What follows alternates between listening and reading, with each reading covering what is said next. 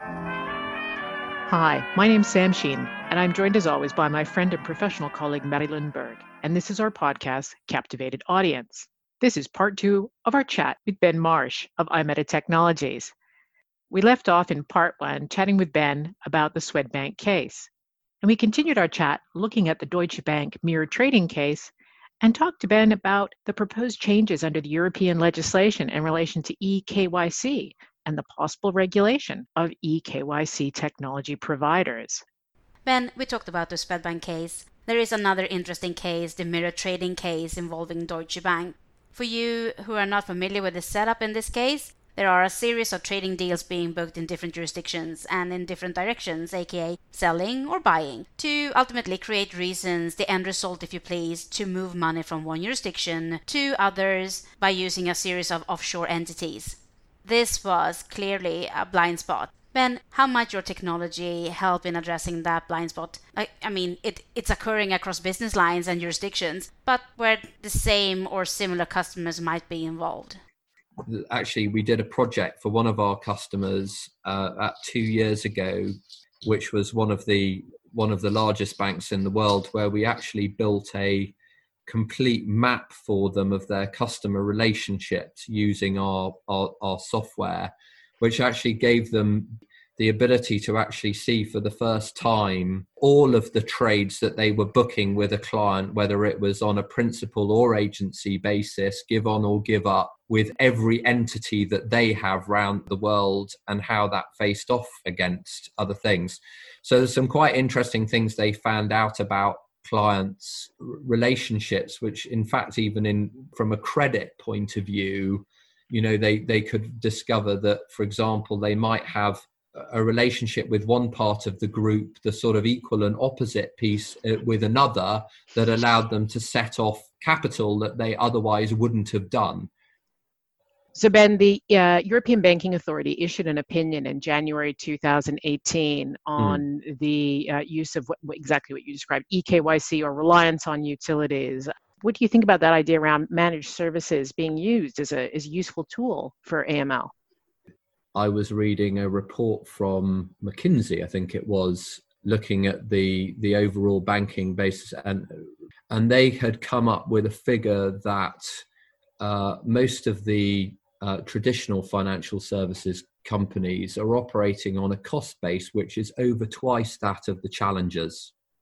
So, if you think about that, the other thing that I think is quite important when you look at this, many people sort of espouse a view that largely kind of product and price across providers is becoming quite commoditized. Service, therefore, becomes more important. But as I as I sort of alluded to before, the problem with with high operations costs is that very often that's caused by a lot of manual stuff going on, which means that you're not delivering great service. So so I think that's a sort of backdrop. The other thing that I think is kind of important now is obviously, or we're now in 2020 in a world where economies are seriously stressed and that is going to have a knock on uh, impact. And in fact, we're already seeing it on things like bank provisions. So, therefore, profitability. So, therefore, availability of money for investment in change. My view against that kind of environment is that managed service is going to have to be a strategy that firms increasingly look at in order to compete potential here in the European market, based on the amendments uh, made by the 5AMLD, that we could have eKYC providers licensed, registered, authorized, or have to have some sort of stamp of approval. What do you think about that? I think it's a very good idea, actually it would be a very positive thing if if the regulators would be prepared to regulate financial services providers who are carrying out those core operations on behalf of other regulated firms.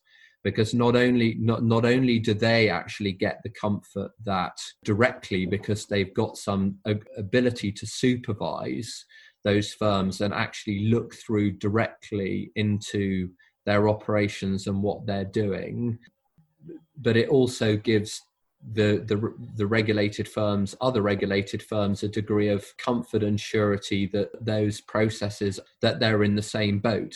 So you know it would be therefore appropriate for a managed services provider to be under under the same senior managers regime, for example, as the firms that they're servicing because therefore you're in the same boat right? And you know you know if the the bullseye's on your back it's on his too or hers. Regulators really should start to be prepared to engage with with service providers in that conversation and even having you know even if they won't do it formally but be prepared to do it in a you know as a shadow way right? So that you you do have the same governance structures in place for those managed services firms as as the regulated entities themselves and that there is transparency of that. I know that you do some work here up in the nordics. Can you tell us a little bit about it? So well obviously the the um I, i'm lucky enough that our uh, our friends at the at, at Invidem, which is the Nordic KYC utility, were um, you know happy to release a, a, a, to put out a press release that we've been chosen to be the um, the core platform for that initiative. So, for those of you who don't know, um, the six uh, major uh, Nordic banks um, got together to form a uh, a, a, joint operating company, the the Nordic KYC um, utility, and and there's a couple of primary goals to that. So one one of the things was really particularly aiming at the corporate market segment to provide a much better client experience for those corporates who largely transact with many of the same banks and are having to provide much of the same information multiple times to those organizations. But also you know there was a big feeling that by working together and setting a common standard they could provide a, a, a much more high quality and consistent set of data on which to base risk management decisions. It's been an absolutely fascinating and actually fantastic project to be involved in it's very interesting in the in the sense that you've got a group of what are very mature organizations but also you've all kind of got a startup in the utility itself that's working. So it's trying to build all of that infrastructure and operating capability in a very short period of time. And it's been really very impressive what they've actually been able to accomplish i think what's going to be the next cool thing out there you think for technology around KYC or AML or eh, really anything you like in relation to financial crime prevention? I, I think there's a, there is a case of sort of run, crawl, walk, run going on here because many, very few people are able to offer kind of eKYC right now, which is actually quite a proven proven technology. But then I think that if you start to look at, and again, it's all about data, isn't it? As we were talking about before, if you've got your data all in a place that you can access it, uh, it's properly structured, then you can actually start really looking at exploiting that and you know getting the benefit of some of the tools that are out there in terms of sort of machine learning even human human assisted machine learning um, and all of that stuff. And i think that the big areas where there are wins for that technology are in things like reducing the noise around false positives in you know pep sanctions negative news